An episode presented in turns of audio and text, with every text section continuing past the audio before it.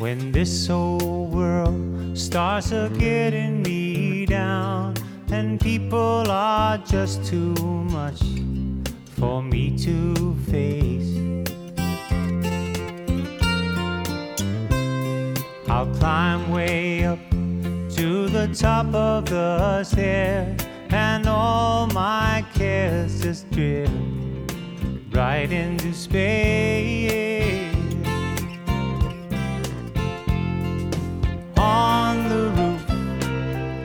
Peaceful as can be.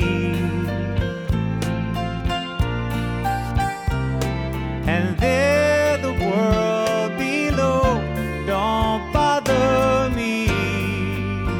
No, no. So when I come home, feeling tired and weak. Okay, then. Hello, good people.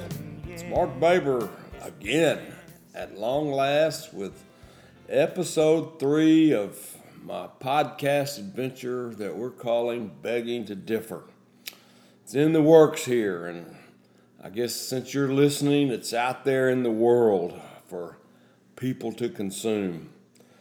Uh, today, uh, I've got a special guest with me to help create what we're both hoping will be a truly helpful podcast. That special guest, I didn't have to fly her in or anything like that. I'm with her a whole lot. It's my wife, Janie Baber. So, Janie, say hello and welcome to the podcasting world. Hi, everybody. Is that all you can do? you got any more than that? For a This is uh, new. I got a learning curve going on here, y'all, so bear with me. All right. Uh, and l- let me say one thing. One thing I learned in uh, speech class and uh, preaching classes that I took years ago was never apologize for anything. But I didn't always pay attention in class. I paid attention enough to learn that, but I'm apologizing for a summer cold that makes me sound maybe like I'm uh, my head is in a uh, vacuum cleaner or something like that. But that's that. If you're wondering why I sound so funky.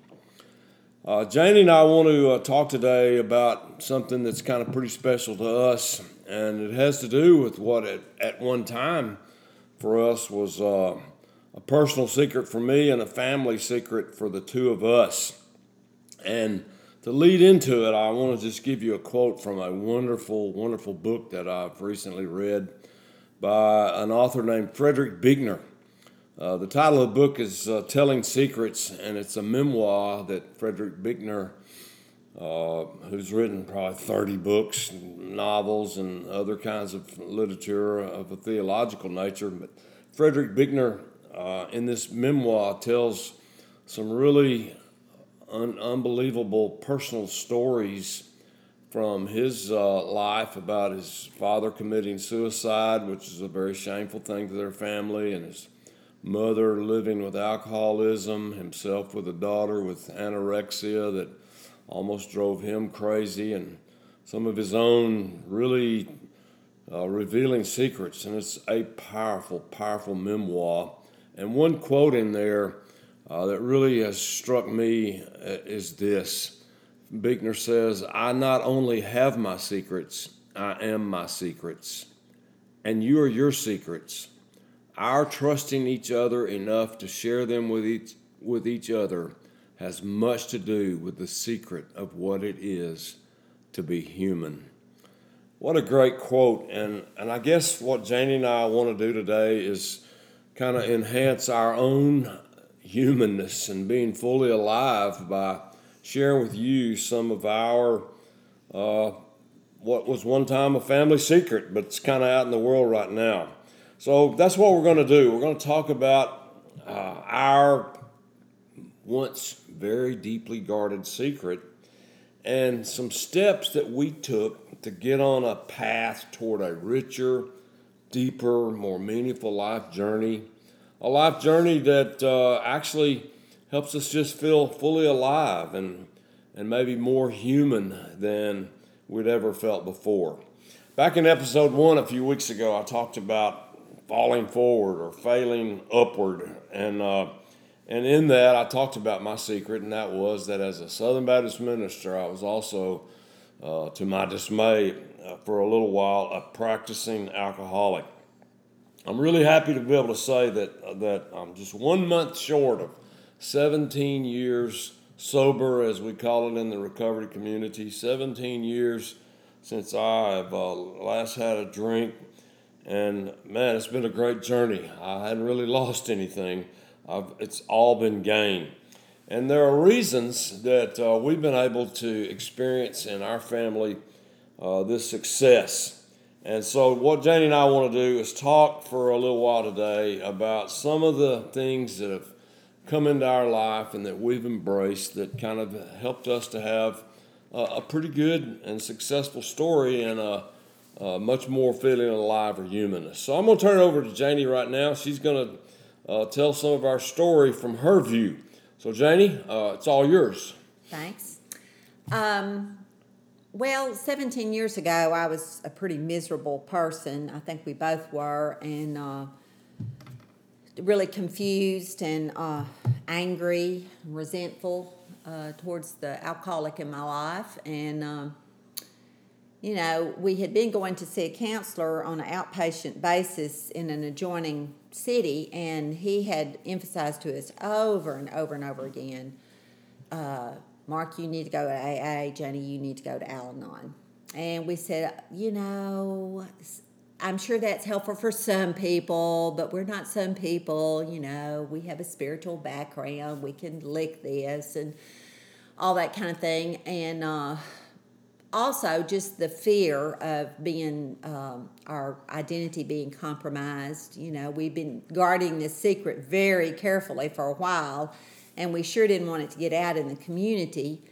Um, you know, and jeopardize uh, Mark's livelihood and ministry, and um, so we were really reluctant to go. And um, so we finally gave in when things hit a crisis po- uh, point, and we were kind of pushed to uh, you know, do something. And um, and, and I think we, you know, even without the crisis, we, we needed help. We we desperately recognized we weren't making any progress really for any length of time. Um, so anyway, we I, I attended my first uh, Al-Anon meeting, and um, it was so helpful. You know, uh, I would say I cried through the first two or three meetings, uh, and most people do, and uh, or a lot of people do, and um, but you know, one thing I couldn't uh, realize too is I get I come in and people were drinking coffee and laughing and talking and hugging each other, and they seemed really happy, and that seemed weird to me. You know, I kind of wanted to shake people by the shoulders and say, "Hey."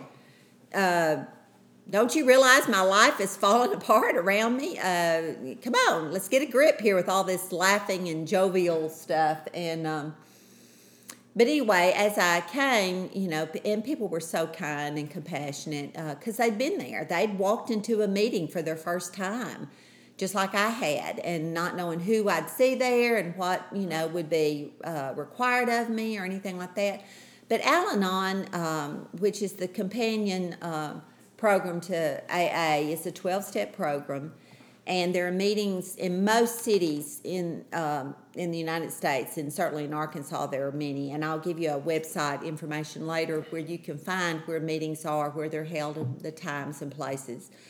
But um, you know, people were so uh, understanding, and that that was the thing. I hadn't realized how much I had isolated myself. You know, because I was so afraid that someone would find out and it was just driving me crazy trying to fix my alcoholic. And uh, I, I, got so many good uh, insights into these rooms. I go to these meetings, and, and it was very um, confidential, you know, and, and uh, anonymity is, is really protected there. And and I was able just to be myself and and uh, and to listen. I didn't really have to say anything, and you don't, you know, ever. It's all voluntary to speak or not to speak and I, I could hear such uh, good insight and wisdom, uh, such good recovery from uh, these people in this circle, and, and uh, wonderful tools and everything. And it would be impossible in a short podcast to tell you all the wonderful things about Al Anon and AA and the things we've learned, but we'll try to highlight a few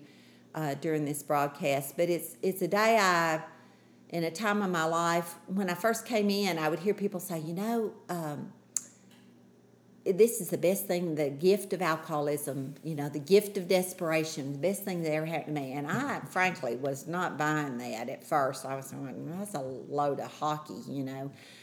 But uh, 17, almost 17 years removed now, as I look back on it, I realize it has been a gift. And uh, because the tools I've learned in 12 step living, apply to anything in my life, you know, in the workplace when I was still working and I, I didn't have any the things I couldn't control, um, you know, or, or was trying to fix. Um, or I use it now mainly with my uh, adult children. Uh, my alcoholic's been clean and sober for 17 years, but you know, there are a lot of people in my life that, you know, make choices that I think, is that really the best thing or whatever? And this program helps me to have the courage to mind my own business and to, and to say hands off, you know. So anyway, I'm I'm glad we're talking about it today. It's really been a gift to me and something that I uh, really highly recommend to anybody that uh, loves an alcoholic or an addict. Okay, let me uh, good good start, Jenny, and let me just say that we're not assuming that everybody that might listen to this is a an alcoholic or married to one or an addict, but here's something that you probably all know, and is that there's probably no family in all of America that in some way is not impacted by the devastating effects of addictions. And it can be alcohol, drugs, food, sex, porn, uh, any number of things that can be a, an addiction that just throws a wrench into the works of family dynamics and, and being authentically human. So uh, that's one of the reasons we kind of wanted to talk about this is because it's such a pervasive thing in our society. In fact, I was doing just a little uh, internet research, which of course you can trust everything you ever read on the internet, but I found what I think is a pretty reliable website about addiction statistics, and they're suggesting that there's as many as 21 million addicts in the United States of America. That's a big chunk of our 300 million, and it really does impact a lot of families. So there's no way we could be exhaustive today in covering this subject, and no way would should you think or do we want to give the impression that we're all of a sudden like addiction experts because we're not. We're just travelers on a journey, and we're just sharing out of our story and our secret. But uh, what we want to do in the next few minutes is just share some of the kind of key lessons, insights, or strategies that Janie and I have learned in our 17 years on the recovery journey. And the first subject, and we're just freelancing, we don't have any notes on this or anything like that, but the first subject that I think wound up kind of turning the light on for both of us is uh, an idea called the disease model of addiction. And so, uh, in short, before I turn it back over to Janie, I went to a treatment center where I had some intensive uh, learning experiences and, and educational opportunities to learn about addictions. And I there got introduced to the disease model of addiction, which, to put it in short terms, in terms everybody understand, typically if you're an addict or an alcoholic and it's wreaking havoc in your life and others, you begin to think of yourself not as a person with a, a disease, but as, for lack of a better term, a, maybe a son of a bitch or just a worthless human being. And a lot of shame and guilt is associated around your behaviors. And the light started coming on for me when I got introduced to the concept that, well, maybe what I have is a disease. And uh, that was not to relieve me of any uh, responsibility for bad decisions or, or poor moral choices, it still just turned another light on it. So let me shut up about that right now. And Janie, why don't you just weigh in about how you came to understand addiction as a disease and how that helped you on your journey and maybe help you in your relationship with me, which we're working on 42 years and we, we're confident we're going to make it another day or two. Yeah. um, well, you know, all insurance companies now recognize alcoholism and addiction as a disease and they help pay for treatment. Uh, the medical association and, and uh, community all you know understand now that it is a disease and um, so Al-Anon and AA embrace that as well, and um, so that was really helpful. My my father uh, also suffered from the disease of alcoholism, and that really helped me. He's deceased now, but um, you know, it really helped me to think about my childhood and family of origin and growing up with a, a lot more compassion.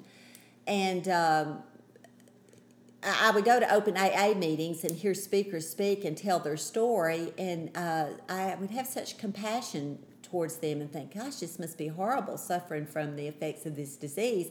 I was still mad as heck uh, toward Mark, so it was, you know, help, hearing other people talk about their disease really uh, helped me. But um, yeah, so I, have embraced that, and um, you know, we wouldn't blame an epileptic or um, diabetic for being, you know, say, hey, don't ever have another seizure. Don't you, you know, you don't need insulin. You know, we wouldn't uh, berate anybody of any kind of disease, and so we can't belittle uh, alcoholics and addicts either for their uh, disease. And um, you know, it is their responsibility to seek treatment and to seek help. But uh, you know, that's not really my job. Uh, my job is to take care of me, and uh, Al-Anon really helped me to do that. You know, I, I love to use the illustration um, when the uh, flight attendant gives the instructions at the beginning of a flight and talks about those oxygen masks falling down from a compartment overhead, and which I think I would die of a heart attack if that happened. But anyway. Um, they say put it on your own face first before uh, you help others around you, like small children or elderly or whatever. And that's really what Al Anon is. It, it, helps you work on yourself and your own uh, spiritual journey and everything. And um, so I think that's really helpful to, to think about that uh, model too, that you really can't be of any help to anybody else if you're, if you're going under yourself, and that's what Al Anon has helped me do. So the disease model was a, a real turning point for me too. To it, unfortunately, I grew up in a background, a faith background that either intentionally or unintentionally, somehow I got the message that it was a moral issue. It was all about you know if if they wanted to, they could change. Uh, you know, and that it was a, all about morals, right and wrong.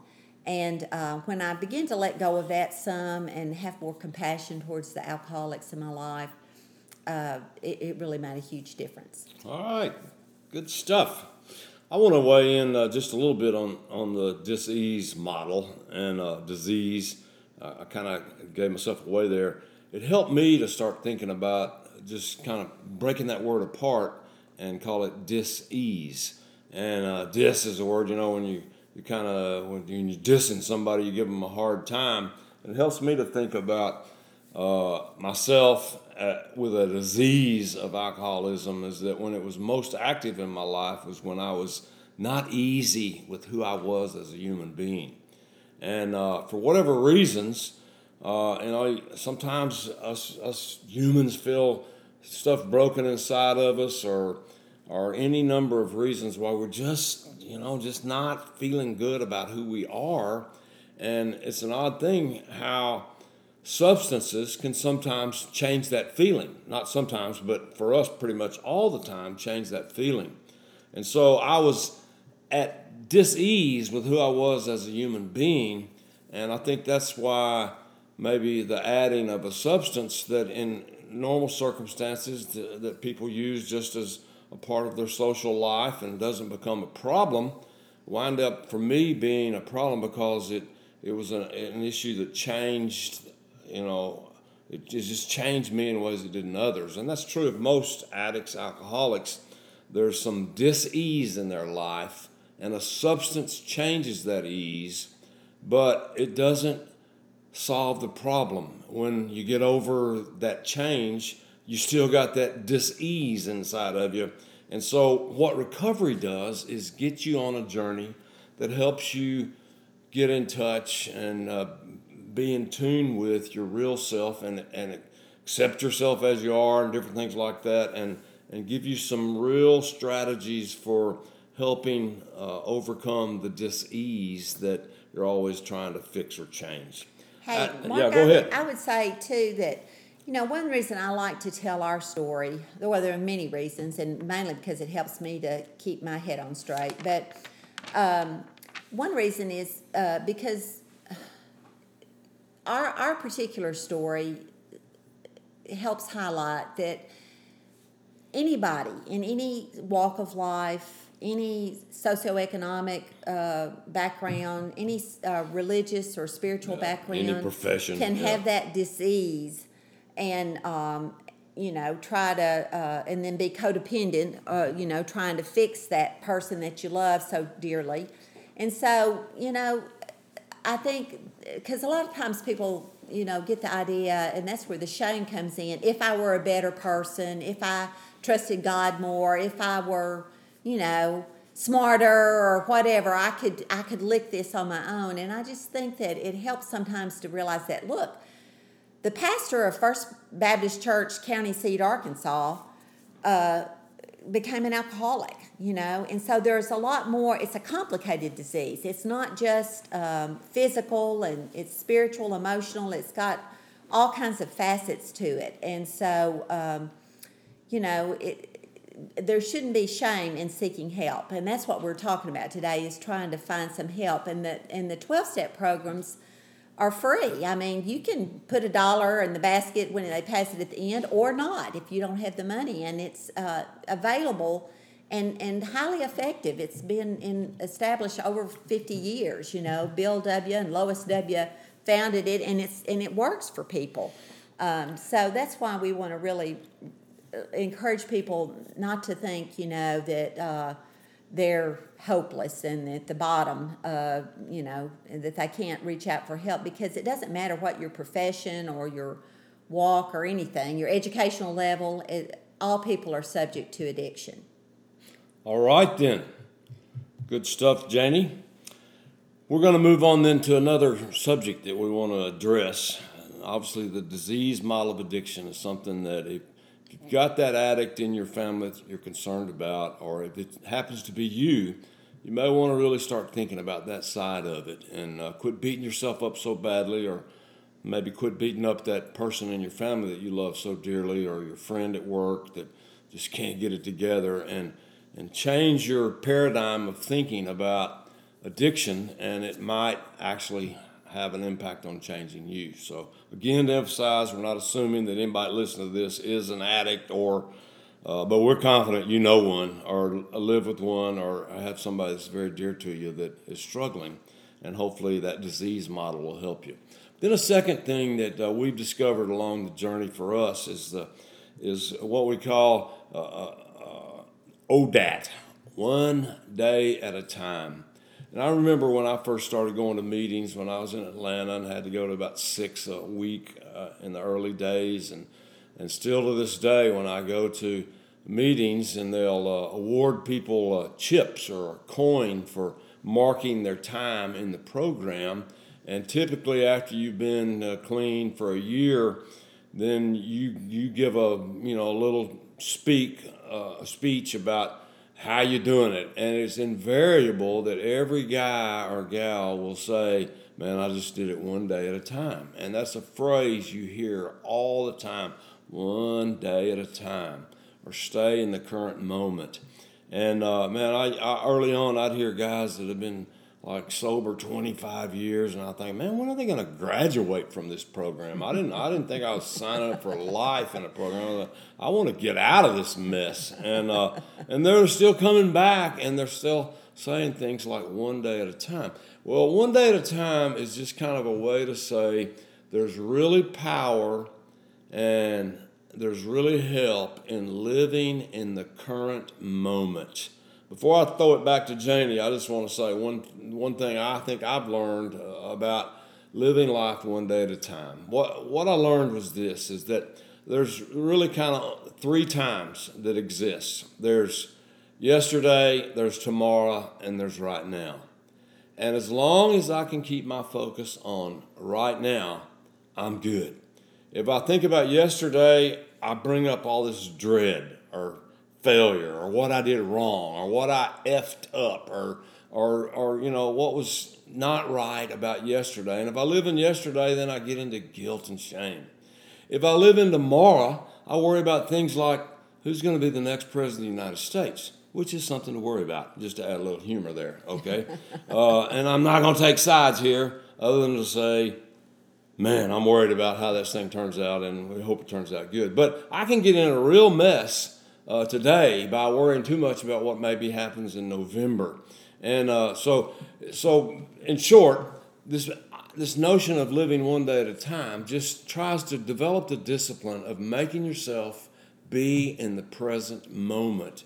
And don't worry about the past because we can't do anything about that. And don't project into either the wreckage or the brightness of the future because we can't really control how that happens.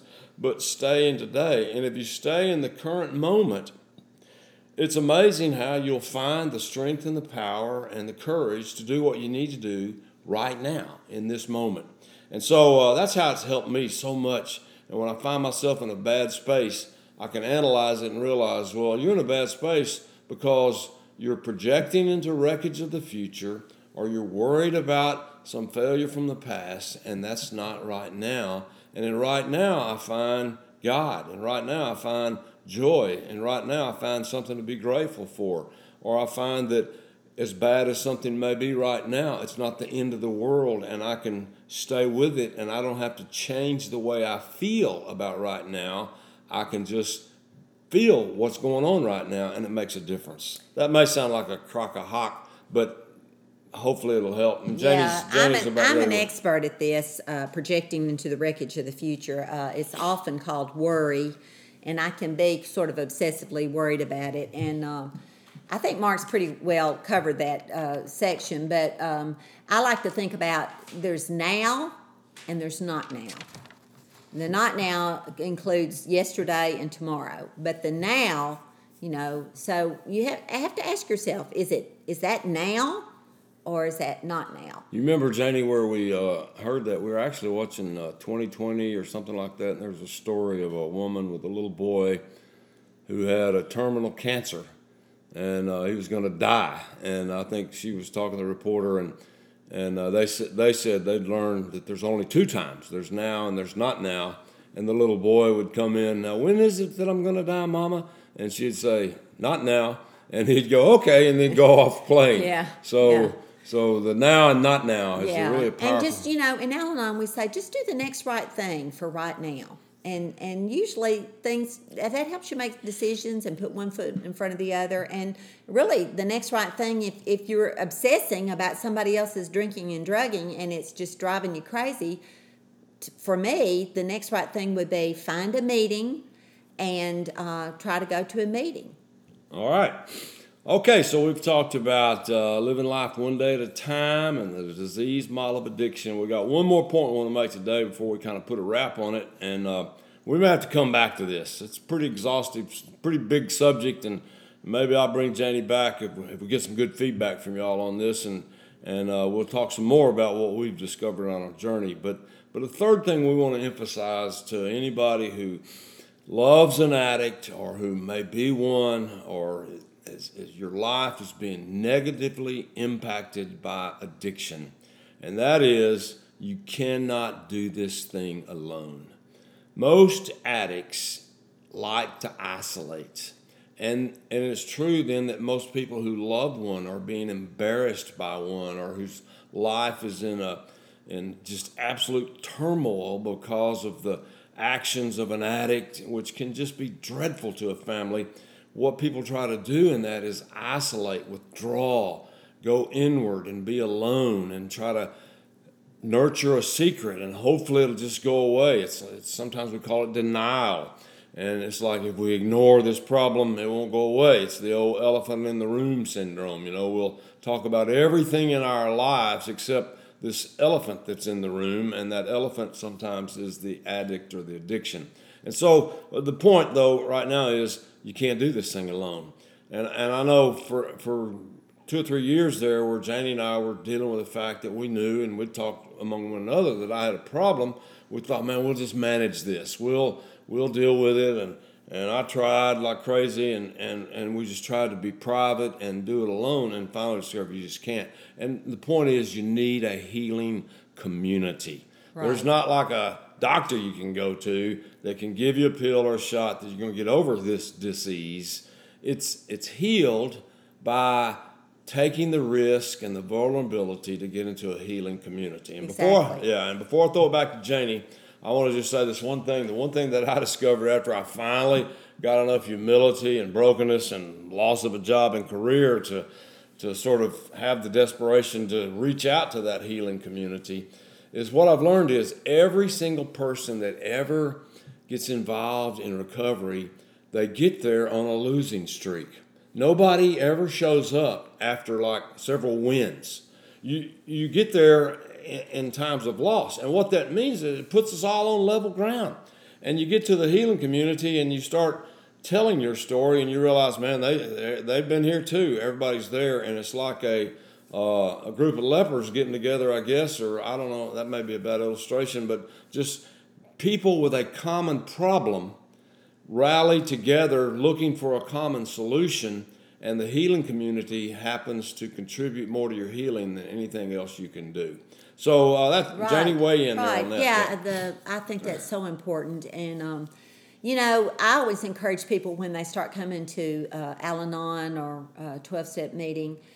Uh, to to listen for the things in common that you have in common, um, you know, because you can sit there all you want and say, uh, "Oh, well, that's not my situation. Oh, I'm not like them. I'm not like them." But if you start listening for the things you have in common, you'll find those things. And uh, and these people have walked this uh, journey and, and realize, you know, that they've got some wisdom if you'll listen and, and look for the things you have in common. Uh, I want to mention the websites right now quickly, too, because um, the national website for Al Anon is uh, AL dash or hyphen rather al hyphen a n o n dot org and they're also on Facebook at Al Anon WSO on Facebook and Twitter. And there's lots of good resources there that you could find and find meetings. And then Arkansas has a great website too, uh, and it's Arkansas. Spell the site out, uh, no space, and then Al Anon, no hyphen. So A R K A N S A S A L A N O N dot org and you can find meetings all over our state and it, it gives you the times and the locations. It also gives you the first name of somebody and a telephone number you can call even if you if you want to talk to somebody first. So um, those would be things i would encourage people to do and um, just just go to that first meeting and and see what it's like. Another thing we say in al-anon is try to go to at least six meetings before you make up your mind. Go with an open mind uh, and go to six meetings before you decide whether Al Anon can be of help to you or not. Because I was in terrible shape when I got there, emotionally and spiritually in every every way. And um, so you need some time to get your, you know, to get yourself together and to be able to hear what's being said. And also, like any organization or program, it has its own lingo a little bit. So if you've never heard deta- about detachment or enabling or codependency or uh, you know any of those things, uh, then denial, then you know it takes you a while to learn learn some of the vocab and stuff. But I, I would say you know it, it, it doesn't cost you anything, so d- d- give it a try. All right, Janie, you- should have been a salesperson in life. You're good. I'm sold. I think I'm going to go myself. and, uh, just trying to have a little fun with Bride. She is. She's passionate about this, and I think a beautiful thing for our journey together is it's amazing. And in Al-Anon, I found I thought they were sitting there figuring out how to uh, fix me, and and oddly, they don't even talk about the the addict in the in the picture. And uh, it's amazing how I started getting much better when Janie started working on herself. Yeah, and uh, exactly. and the same thing is true when I was able to pay attention to uh, my dis-ease. It, it freed her up to focus on some of her issues, and she got much better. So we're going to put a wrap on this thing. Uh, one, one thing, just another phrase I want Janie to respond to very quickly. I'll give you about a minute on this one. Is a, another phrase we use. It's called progress, not perfection. What does that mean? And then I'll put a wrap on it when you finish, Janie. Well, just that. Look, we're going to mess up, um, you know, and uh, the alco- alcoholic or the addict may mess up. You know, they may not be as blessed to have 16, 17 years of uh, straight sobriety. There may be some slips, as we call them, and some relapses.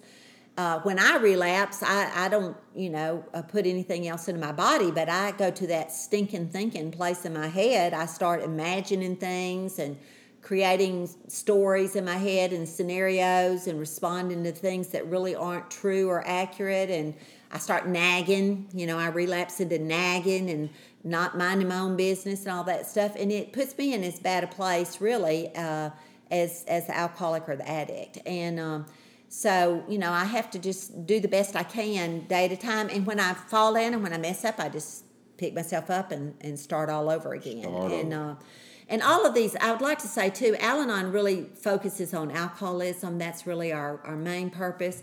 But, but all of these principles can transfer to other kinds of uh, addictions and obsessions. And I don't know many Al Anon groups that I'm aware of that don't welcome people uh, who are dealing with loved ones with any kind of uh, addiction, you know, to come into to sit in their meetings. All right.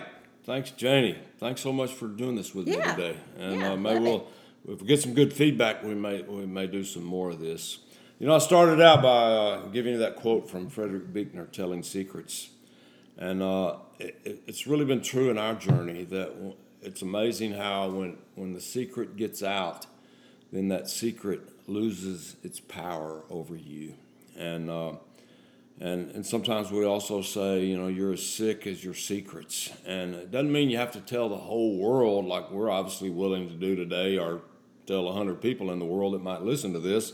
But uh, telling secrets frees one up to uh, not have to live out of that secret. So, look, folks, you listened, and we thank you for paying us that amazing compliment to uh, sit through 35 minutes of this pass it on to somebody else you know and love that, that might be helped by these thoughts. And uh, we'll come back at you again soon, maybe with some more uh, discussion about our journey of recovery. And it's a real pleasure to kind of uh, share these moments with you. Thanks again. Staring at the pictures of the runaways on Seems like these days you couldn't run away at all. And even if you did, what you got to run away to? Just another drunk daddy with a white man's point of view. I can see you in my mind's eye catching light. I Sleep beside the river if we make it out of town tonight. You strip in Portland from the day you turn 16. You got one thing to sell, benzodiazepine. And Ten years ago, I might have seen you dancing in a different light and offered up my help in different ways. But those were different days. Those were different days.